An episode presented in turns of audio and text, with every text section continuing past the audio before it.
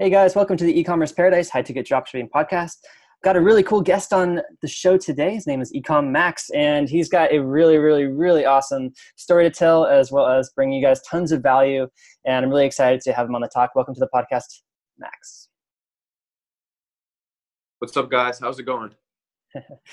so, uh, so you're in New York right now. I'm in Thailand. We're across the world from each other, but we're able to have an awesome conversation, talk about uh, e-commerce and uh, Facebook ads. Oh, there you are. it's snowing outside. Yeah, it's snowing here. Yeah. it's hot and humid here, so Yeah, uh, yeah. it's really hot. That's awesome, man. So um, Mhm. thanks to thanks to modern technology, not only are we able to communicate across the world, but we can sell things to people across the world too, which is pretty awesome. And uh, exactly. That's actually, yeah, that's exactly how my entire business concept works. As long as you have internet, you can be making money all around the world, and that's exactly why I chose it because it allowed me to make money in Italy, in Jamaica, in Amsterdam, Brazil, and uh, hopefully I might meet you in Bangkok one day as well because I've been planning to go to Asia for a while. I'd love to show you around, man. Lots of fun things to do here. Yeah. yeah, so uh, this is really, really interesting. Um, you've been selling stuff all over the world now. Um, obviously, you've had plenty of success online. Um, before we get into that, though, let's talk about your story, your your backstory a little bit. Um, where did you come from, and how did you get into this whole thing in the first place? So actually, my parents, they're immigrants from Ukraine. So when they came here, they acquired a lot of debt. And especially for my mom, she owed almost hundreds of thousands of dollars. So from a very young age, I knew like I had to do something, even like apart from my family's um, financial destruction in a way, I knew that like I was destined for something bigger because apart from all like the other teenagers back in the day, I was the only one who was reading books. I was the only one who was self-educating. Everyone I felt like was just living in uh, autopilot in a way. And I'm also lucky because I have a twin. Because if I didn't have a twin, I feel like I wouldn't be able to talk to anyone about this. I wouldn't be able to just realize that, okay, you got to get to work, grind every single day, just live a couple of years of just doing what most people won't. So then you could live the rest of your life like most people can't. So then, Hundred percent. yeah, so then it all it, start, it all started off at self-education before i even realized like okay you got to start making money it was six to seven hours of reading and what i usually stress on like my entire instagram is that you must be reading classics because that's where intelligence stems from the charles dickens the Alex- alexandra dumas all of that but apart from that obviously you should be reading business book learning learning about the economy so but then after once you start transitioning to business you can't leave that out you can't leave that out. And and then around two years ago, I started my first ever business because I'm like, it was it was the summer. We were barely surviving in a way. My my family was um, uh, it's like a pretty emotional topic for me. Like my brother, we wanted to just get him like a birthday present in a way, and we just couldn't. So I started my own business. It was called the Modeling Management. I actually uh, set up an Instagram. I built it up to around thirty thousand uh, followers, and I would invite people over to my house uh, claiming that's the studio. I would I invested like $150 into a studio. It looked very professional. I built it up from scratch. So then I would um, text people on DM and be like, "Oh, you want to get a photo shoot?" So my entire service was to just sell people photo shoots, and then after we'd like set up their applications for agencies, we'd get them, we'd Photoshop it. I had a photographer, I had a uh, how do you call it, a makeup artist.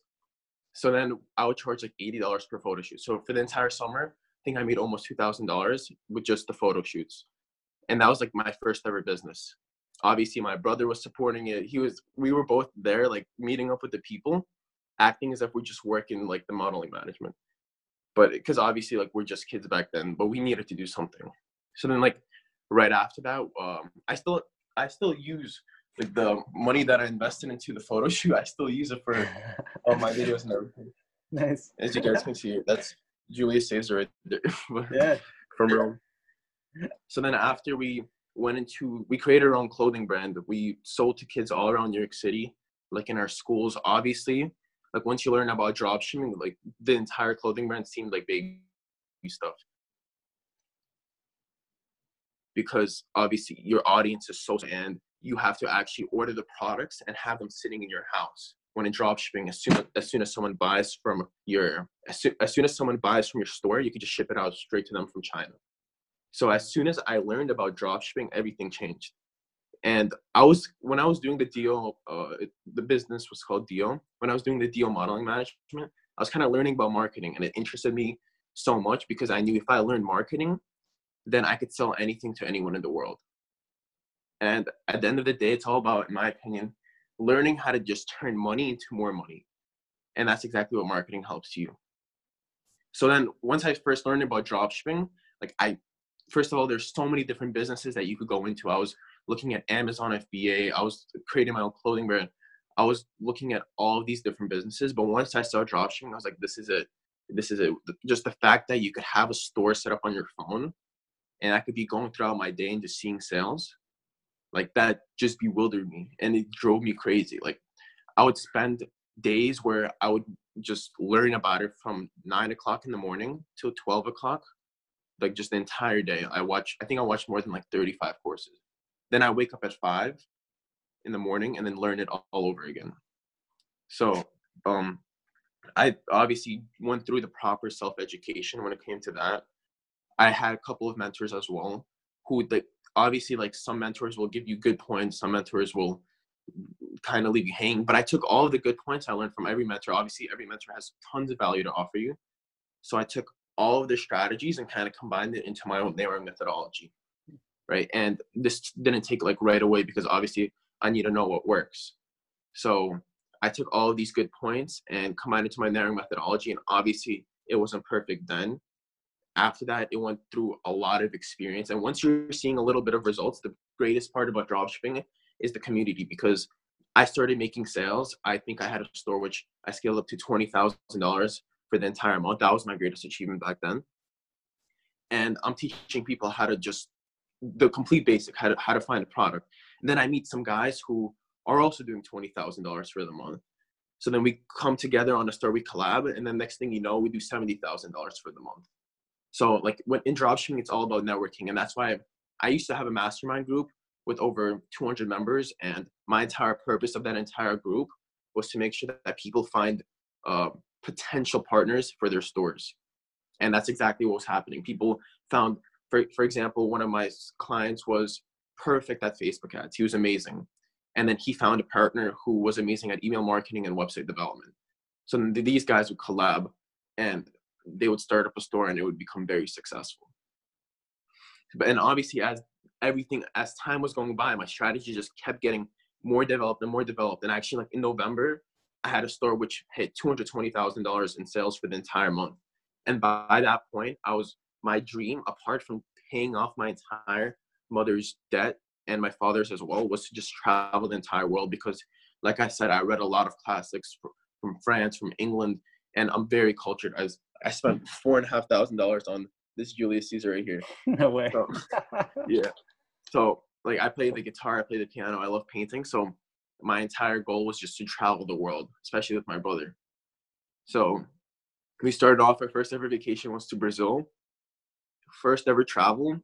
We didn't know we have to get visas to go into Brazil. So we so we get there, we get to the airport. They were like, You guys can't go to Brazil. We're like, okay, send us to Argentina we get to Argentina because someone told us that apparently you could get a visa quicker from Argentina. Or we still have a hotel in Brazil, so we're losing money as we speak. We get to Argentina, Buenos Aires. They tell us, "Oh, you can't get a visa. Go to the go to the border." And there's the second biggest waterfall system in the entire world. It's called Iguazu Falls, the most beautiful like place I've ever been to in my life. We get to the border, and then finally they get us our visa, and we get to enter Rio de Janeiro.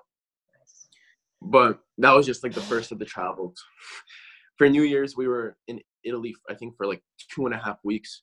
We met actually even through e-commerce. I met so many people who just follow me on Instagram. They're like, "Oh, come to Verona. Oh, we'll show you like a good time. We'll show you the city." And you just meet friends like that for life. So, like traveling is actually my number one passion. I've been planning to go to Bali actually like in a week, but my brother fell a little sick. But we we're still not gonna probably post it off. Oh man, yeah. Bali's amazing. Definitely go. How old are you, Max? I'm 17. Wow, 17 yeah. and and all that. that's incredible. Uh, that's inspiring. You guys just turned 17, 17 and he's done all this crazy stuff. You you not only have you like watched tons of courses and networked like crazy with people, but you've also learned so much and taken so much action and had so much success and and, and met all these people and networked and you're only 17 years old. That's incredible. You know, most people Mhm. wait until they're mid, late 20s, 30s, 40s sometimes. I mean, you're never too young, you're never too old to start doing this stuff and, and start taking action. Kudos to you, man. Well done. Yeah, I actually had a guitar teacher, which I like bought for myself around a year ago, and he's an extremely smart guy, but he's 40 years old, and like due to like me, and we would always talk about business, and due to like all of the moves I was making, he was finally inspired to finally take action, and I felt he literally looked at me and he had this sad look on his face, and he just told me, he's like, "Wow, like I can't believe I was doing nothing in my teenage years. Like I can't believe I only realized all of this now because." for me, when I first realized that I needed to take action, self educate myself, and start making money, it was the craziest realization ever. It was an epiphany. I sat down for a second. I was actually talking to my grandpa. He's like, Are you reading books every day? I, I lied to him. I'm like, Yeah. And he's like, Oh, how are you doing in school? I'm like, Yeah. And I'm just thinking, like, every single kid goes through the same exact conversation. Like, why would I? Like, obviously, everyone at a young age thinks, Oh, I'm to be a millionaire. I'm to do this. I'm to be a doctor and i'm thinking like obviously i was in that same delusion so then um all of a sudden i just think about it like what separates me from the rest like how come if i'm gonna in the same exact education system as everyone else if i'm planning to pursue the same career occupations as everyone else i don't have any self-education on the side. What makes you think that i'm gonna be any like more rich than anyone else? So then if like you want to change something you just got to go out there and like seek the people who've already achieved something at a young age or seek the people who have the connections to just sh- show you the entire industry right? Because if it wasn't for my mentors in a way I, I would be much more narrow-minded. They showed me this they showed me that and they kind of put everything together like the pieces together obviously there's so much information there on youtube there's other like trainings which are only a couple hundred dollars out there but if you want like everything put together like the entire blueprint for success you you can't do that by yourself Yeah, very well put. And I agree 100%. I mean, you really do have to go out there and learn from many different people in order to put together a full picture of things. I've done a similar thing in a very similar business model, and it's taken a lot of time, just like it took you a lot of time, but but it's worth it, you know. And and and that's the most amazing part is that you can actually do this kind of stuff these days. Before, I think 30, 40 years ago, before the internet was really big, people um, were kind of stuck in this whole mindset of like go to school, get a good paying job, you know pay your bills you know go into debt and then you know and then retire at, at, at 65 years old and it's just not like that anymore like you're you're practically kind of you work a lot but you're semi-retired in, a, Mhm. in a sense because you get to travel all the time and you're 17 years old yeah right no, I always tell all my friends they just don't understand the concept. If Yeah. you have a phone, you have all you need to become a millionaire in this day and age. That's all you need, your phone. Because for me, it took me like I told you guys, I told you that I had a modeling management, which I made two thousand dollars from at age fifteen or something. I just had a phone. I didn't even have a computer. I kind of scrapped up together a couple hundred dollars to invest. I think anyone could do that. In the end, I think like the number one criteria or the number one attribute that entrepreneurs should have is creativity. And again, that kind of stems from books, that stems from mentors. But in reality, no one has like the circumstances to start. Like, we don't expect you to have hundreds of like thousands of dollars to invest. We don't expect you to have the entire like office. All we expect you to have is just the phone, and then you could take it from there. I think the ironic part, a little bit ironic, is, at least, is that a lot of people, you know, grow up thinking their parents tell them, "Oh, you have to go to school and you have to go to college and get a degree." And the weird thing is that costs, you know, so much money, hundreds of thousands of dollars, and you have to go into some crazy amount of debt just to get this degree that was is never going to serve your your you know your lifestyle after um, college. After you graduate, you're going to end up getting a job you hate, you know, that you that you don't like to live. You're not going to be able to travel that much. You're going to have to ask for time off. You're going to have to answer to a boss all the time. Nobody wants to do that. Everybody wants this location independent business. Um, and some people like you really like they just get their shit together and they and they go out and they look for stuff and they and they seek it out. And I've dealt with some people like you, and it's pretty awesome, man. Like you remind me of myself when I was around like 20, like two years old. I was just like diving into every possible thing I could, talking to everybody I could, trying to figure things out no matter what. It was just it mattered so much to me. Um, but you know, not everybody kind of grows up with that drive because a lot of people grow up with um, you know parents that tell them, "Oh, don't do that; it's too risky." You know, go and get the safe, secure job or whatever. And so, um, you know, good for you for breaking out of that mold. And you're now teaching people how to do it, which is pretty incredible and really awesome of you to give back like that. So I guess we can try to get into the next section here. And if you want to teach people how you do this, you know, how how does this business model work that you set up, and how they can try to do it themselves. Yeah, so like I said, since I had to take all of the good points from all the courses, all the trainings, all the mentors that I've worked with or watched, I created my own strategy called narrowing methodology. And like it's based off the entire theory that you start off broad. You never, for example, the products we sell, we import them from AliExpress from China. We know nothing about it. I might be selling fashion accessory products, but just the entire theory that you could start off with a broad audience. It's okay. I don't know if you ever watched those trainings, but most dropshippers tell you start off straight away with a small audience. But then the problem with that is that you're making a lot of assumptions for no reason. You might assume that your audience might be from 18 to 30, but in reality, you're completely wrong. The audience is from 30 to 54. So you got to isolate the factors all the time. You start off broad, your age group. This is for the ad Facebook ad campaign hmm. this kind of applies to marketing in general for all businesses, but we're talking about dropshipping because, in my opinion, once you master the marketing and dropshipping, you could get like for, for me, for example, I could get hired by a big company in New York City just because I know marketing, which I've applied and used in dropshipping. But you start off broad, the audience you don't touch from 18 to 64 plus, you don't touch the age group, male, female, you don't touch it. You don't touch the locations, except sometimes you exclude Asia or Africa because the cost per purchase is a little higher there. And you let the campaign do its thing. You you wait and you just gotta study the analytics. After a little time goes by, you see that oh, only one gender buys from you. More you narrow the entire population by 50%. You see times going by, for example, like two more days, you see that five out of six purchases were all from women in I mean, from men in 18 to 27 years old. Then you narrow your, uh, then you narrow your audience even more. Then time goes by, you see the locations that buy from you. You narrow your audience even more. And then you, once you go through the entire narrowing methodology, once you get to that small little audience, which you know will buy from you each time, then you got to create lookalike audiences off that small audience.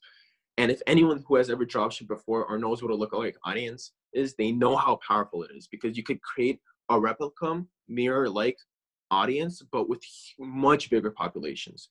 They share all the same interests, they share the same habits on the internet, except it could be like a percentage of an entire country. So now that we found this entire like this world population, one from United Kingdom, like a couple people, for example, all the people that bought from you, like 25% from the United Kingdom, a little bit from Canada, but they all share the same characteristics on the internet. And they're all like in the same age group and the same gender. And we know that's our audience who we've been looking for the entire time for example i knew nothing about fashion accessories but now i know that this young like with these young women on facebook only like we exclude instagram placements. We know they will buy from my store every single time. So now i have this entire audience of 2 million people instead of that like 300000 people who bought from me or who are in that audience which i created. I have this entire audience of 2 million people, and I could also create 20 more audiences, lookalike audiences. For those people that don't know, when you create a lookalike audience, you could base it off an entire country's population. So, for example, I have five to six different countries who were in my original campaign and bought for me, and like we excluded all the other countries, like most of Europe, because no one bought. Obviously, we were narrowing down. Now we know those countries have the lowest cost for purchase, and we're going to create lookalike audiences in their countries. So a lot of I hear a lot of times on just drop shipping like YouTube videos saying that oh a product might run dry. Give it two to three months and then you're gonna have to switch products. That that's the worst thing I've ever heard in my life. I had stores which I was running for over a year just because I, I was marketing and targeting correctly. I never ran my audience dry because I just kept creating lookalike audiences. And obviously once you have that small little audience, you're gonna start upping the budget because obviously in the beginning when you're going through the scaling spot there's no point of um, spending your budget as much as much wait you can't spend your budget that much when your cost per purchase isn't at its lowest so once you get to the retargeting as well all of those like once you're going through the entire process of narrowing down you also got to retarget like along the entire way. Makes a lot of sense. I think interest, your target page views, all these audiences. Once you get yeah, I think, I think the key thing here is but just to understand what you're talking about, just for the audience, really quick, just so they know, is is is Max is just trying to tell you guys exactly how to find the right product market fit. So just understand that. And Max is talking some really advanced Facebook ad strategy stuff right now. And I know it can kind of go over your head, like and and really blow you away. But the truth is, is that this stuff works really well, and the way he's describing it is really strategic and really smart. So um, definitely, like if you want to learn more about Max's ad strategies, you can check out his YouTube channel. He has some really good videos on YouTube that talk more in depth about this strategy stuff. But um, yeah, just so just so you guys know that you can learn more about this and see the actual stuff happening in real world, um, and not just hear about it. But like this is the this is the like theory behind the actual stuff. And Facebook ads are changing all the time, but this is kind of how marketing is done in general. And Facebook just makes it really, really um, easy to set up and to launch these ads really fast and to, to, to test stuff out and scale. It's really cool. So well done, Max. That's really awesome. The thing is, I kind of realized that this entire theory, first of all, when it hit me, I was completely mind blown because I kind of like, you know, those times where you feel like you know something, but you just don't understand why it's happening. And then you finally just see the entire picture. That's exactly what happened to me around like six to seven months ago. The, the crazy part is that this entire narrowing methodology also works with product research if anyone watched my training yet, my 45 day training, they know that we start off with four different product research methods. We find 20 to 40 different products. We find these 20 to 40 different products. A lot of them are based off our gut. A lot of them we think might do well. But then we take them through this strict filtering and making sure we find only five to seven winning products based on criteria, based on winning, based on high profit margins. I will never scale a store that doesn't have high profit margins of at least 75% meaning you could uh, sell it for ten dollars on product cost. AliExpress is two dollars and a half. So that's my first criterion. Then you eliminate fifty percent of the products in your shortlist. And my second criteria is you want the product to be in trend and getting a lot of engagement. There are like some people try to find the engagement manually. You could take the shortcut and see the actual statistics live. Like oh, on Facebook, this product with all of its videos combined has a certain amount of thousands of shares, a certain amount of thousands of comments. So now, like, it turns out like people when when I was mentoring people one on one, they're like, why do we need so many products? And then turns out once we're done with the filtering, once we try to validate this product for cold testing, they only have one to two like winning products. And then we're we're still not done with the narrowing methodology. Then we create a store, right? It's an entire general store. This is how my website development strategy works. You create the store, you have two to three different winning products in different niches. You might have a baby product, you might have a fitness product, you might have a fashion accessory product. Then you're going through the cold testing because obviously, even though we found the products which will most likely do well based on my criteria through my experience, we still don't know. Like, we still have a broad general store. It's still, this is our store still. I don't know if the audience can see. Yep. And once we find that winning product, we're going to narrow the entire store down into a niche store. So right now we have a general store. We might be selling three different niches with a bunch of different upsells. It's completely random. But obviously, most people, when they visit the store, they buy straight from the product page. So that doesn't matter. But once we find that winning product, we start narrowing down the entire store into a niche store. Then we're focusing on testing the correct upsells. Then we're te- focused on the correct cross sells, down sells, filler products.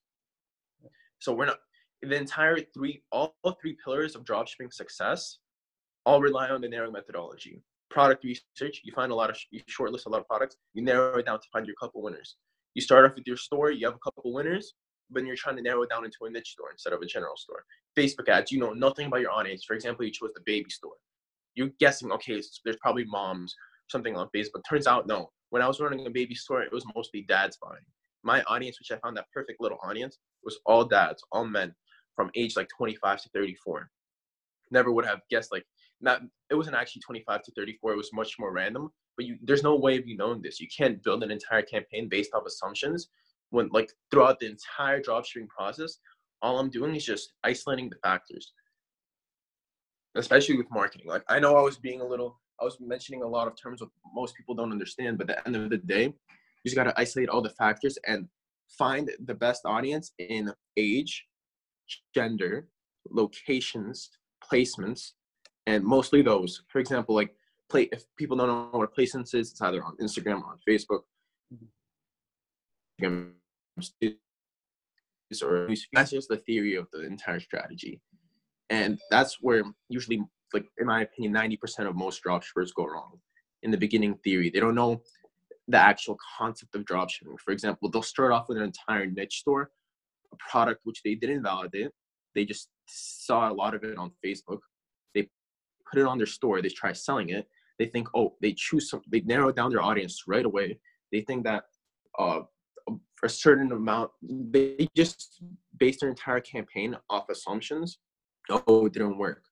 So now they're going to change their entire store for no reason. They're going to rebuild the store when if the first product doesn't work, you always have the second product or the third or the fourth on your store. That's an entire point of narrowing down your general store into a niche store once you find it's a brilliant way to do it and i agree 100% that it's really important to look at data and not just making assumptions you guys. Listen to ecom max here. He knows what he's talking about. It's really really really important to understand data is king. You don't just make assumptions when it comes to marketing when it comes to research. Look at what's actually working narrow down like he's saying. And then uh, you know focus on those best selling products and then create a full e-commerce sales funnel out of it. Do upsells do cross sells and do even offering affiliate products after the sale. Um, you can offer a membership site even. There's all sorts of different things you can do you know and uh, to, to make more money off of a single product sale from somebody just because you're offering them more value.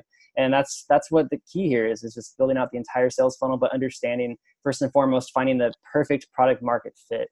And wow max that's that's really awesome. You went super into depth on that. Thank you so much. Yeah no problem. But I'd like to finally mention also like it. I mentioned earlier before that I run my stores for up to a year, and most dropshippers say, "Oh, I run a product my run drop in two to three months," and that also depends on email marketing. Let's say when once we get to the six months like part, twenty percent, twenty five percent of all of our sales are from email marketing. So, uh, and email marketing, it's you still kind of use the narrow methodology theory in a way because you're always testing to you're isolating the factors you're seeing which subject lines will get you the most clicks. Because at the end of the day, like you might this might feel or seem like it's not important, but you got to be always testing different sub email subject lines because some of them have a 50% open rate, some of them have a 15% open rate. And then especially with abandoned cart recovery emails, when someone goes on your store and doesn't buy it, but they put in their email, we could send them an email saying that, oh, you left your product in our cart.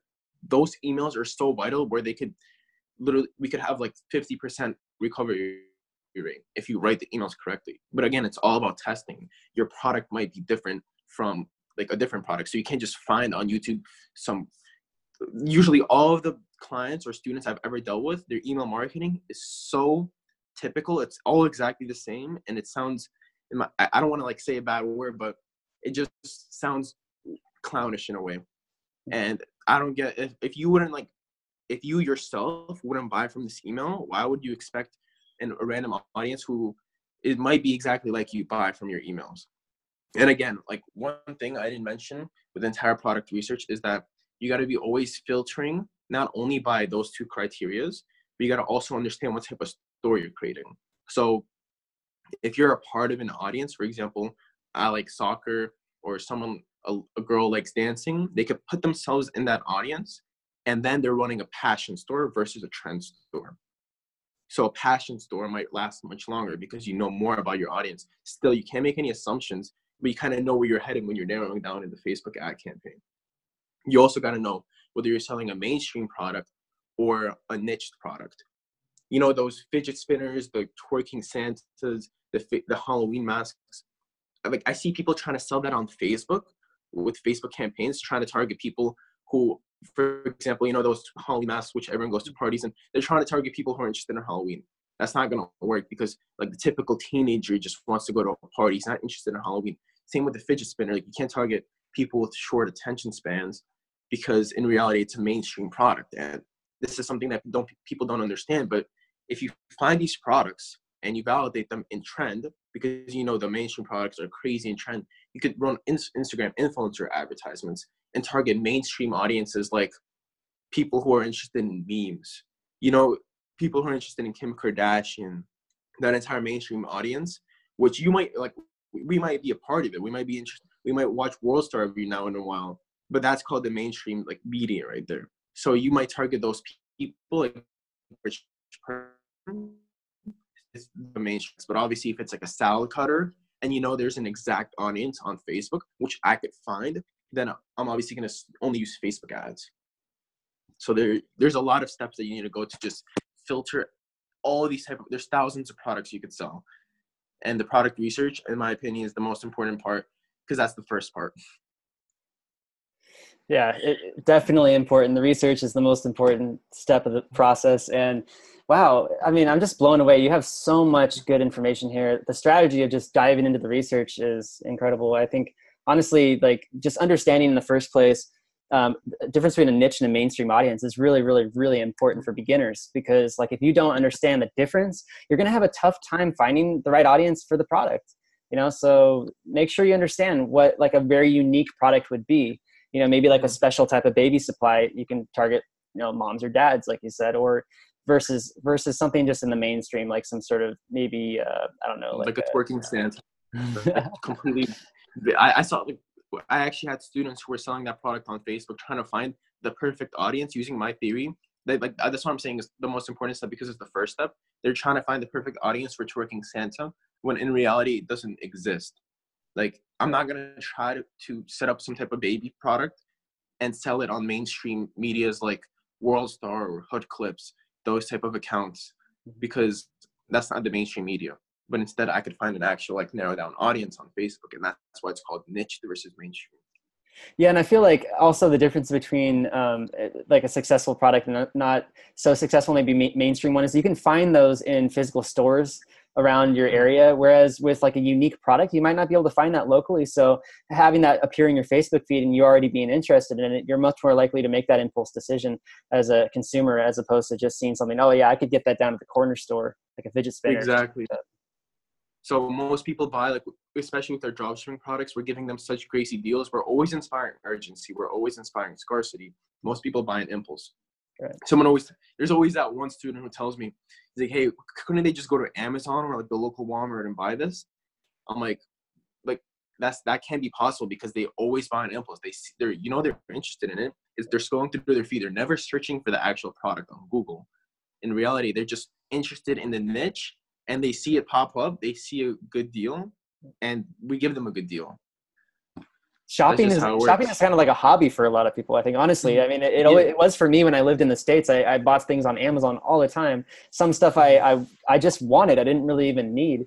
And it's the same for a lot of people. I mean, consumerism is huge these days. People have money to spend. Sometimes they don't have money to spend and they still spend money on credit cards and stuff like that. So you can take advantage of that and uh, and sell them a thirty dollar, twenty dollar, even ten dollar item and make some money on it. Um, and you know, Facebook ads are not too expensive if you're targeting the right audience. If you are mm-hmm. actually, you know, finding the right audience for that product and it's making sales. You know, the conversion rate's a really important thing here. You're talking about. Yeah, you're always looking at purchases like throughout the entire campaign because a winning product it distinguishes itself right away. Even mm-hmm. when you're not, you don't have the correct audience, it still could be getting sales Obviously, I've had mm. campaigns where I spent five days just unprofitable. And once I was getting closer to that winning audience, only then did I finally start seeing a return on my ad spend. Awesome. But I was just thinking another huge factor and the criteria that I have all of my students and all of my store website developers make sure that is seen on my website. And our entire goal is to build a brand. So, for example, you see Apple selling headphones, earpods for AirPods for $170. On AliExpress, the same exact product is worth a dollar. I, any dropshipper, like this is the most oversaturated product in the entire market. They're all trying to sell those AirPods. But the thing is, they don't have branded stores. Their stores look like gift shops. Would you buy? Would you either buy AirPods from a store like Apple, which is branded and you know it's an actual business, or would you rather buy it at the local gift shop, the 99 cent store, like around your neighborhood?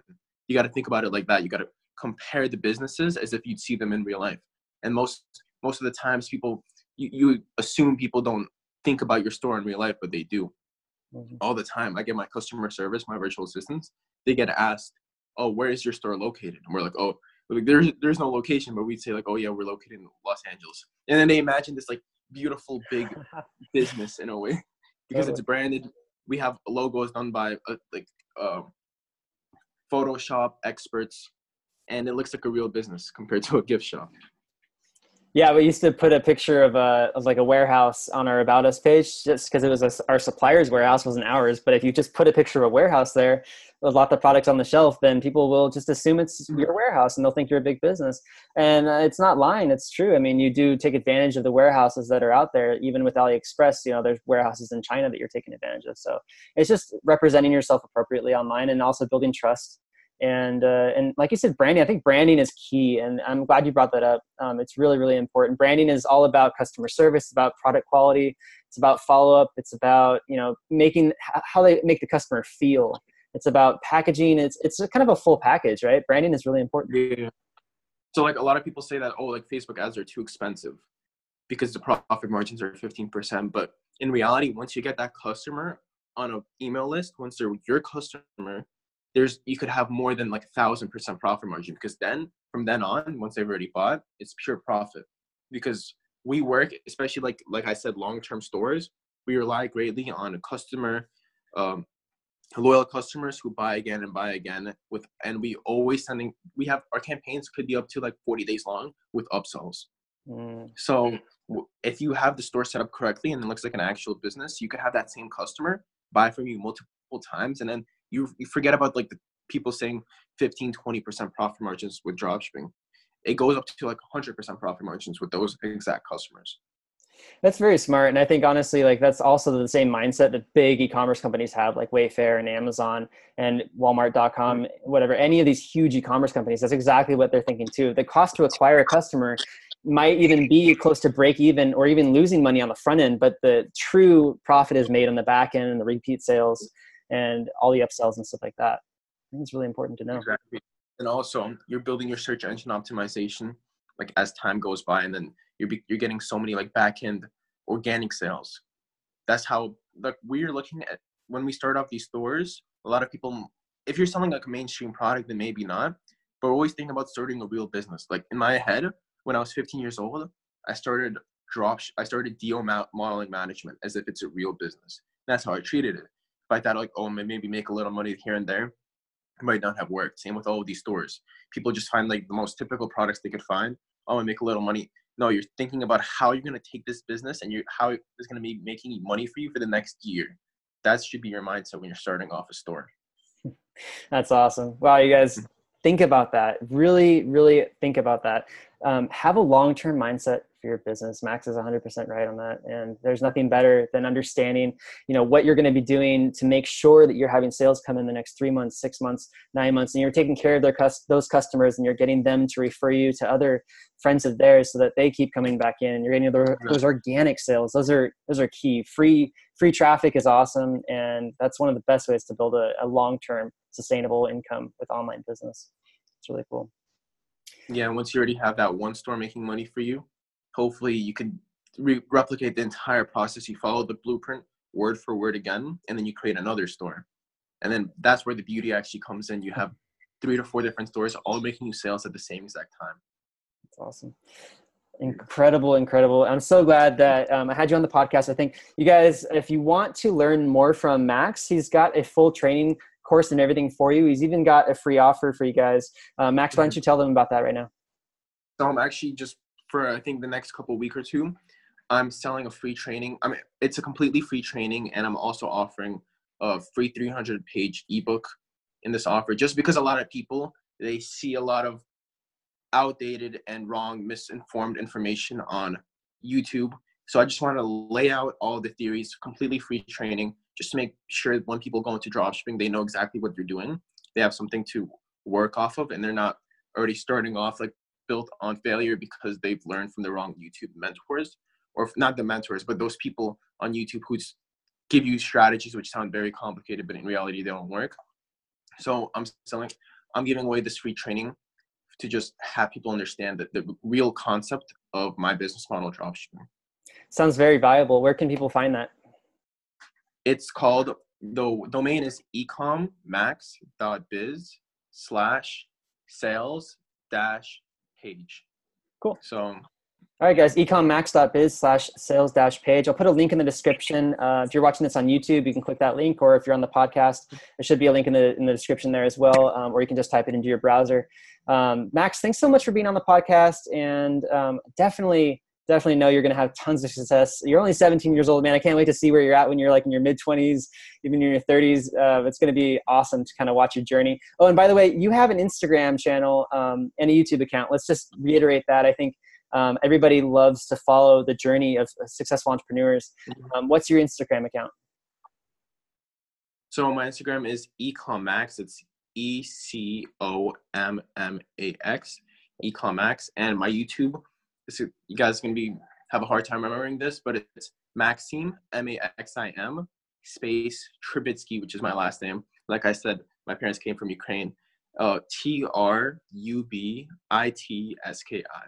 Okay, cool. And uh, if you guys just type on Ecom Max into YouTube, um, his videos do come up. Um, and also, if you type in Ecom Max into Google, his his YouTube videos will pop up there. And they're really good. I highly recommend. Really good Facebook ads training. Again, he goes over all the strategy and stuff like that. So definitely tune into that. Um, uh, Max, thanks so much for being on the podcast. Uh, really do appreciate it, and uh, everybody got tons of value. So it's really awesome. Thanks so much.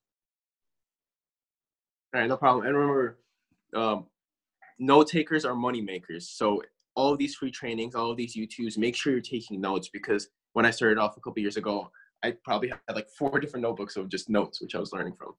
But thanks for having me. Yeah, we'll stay in contact. I hope everyone's taking action after this. Talk to you guys soon. Note takers are money makers. Remember yeah, that, guys. That's what I live by. bye bye. See you.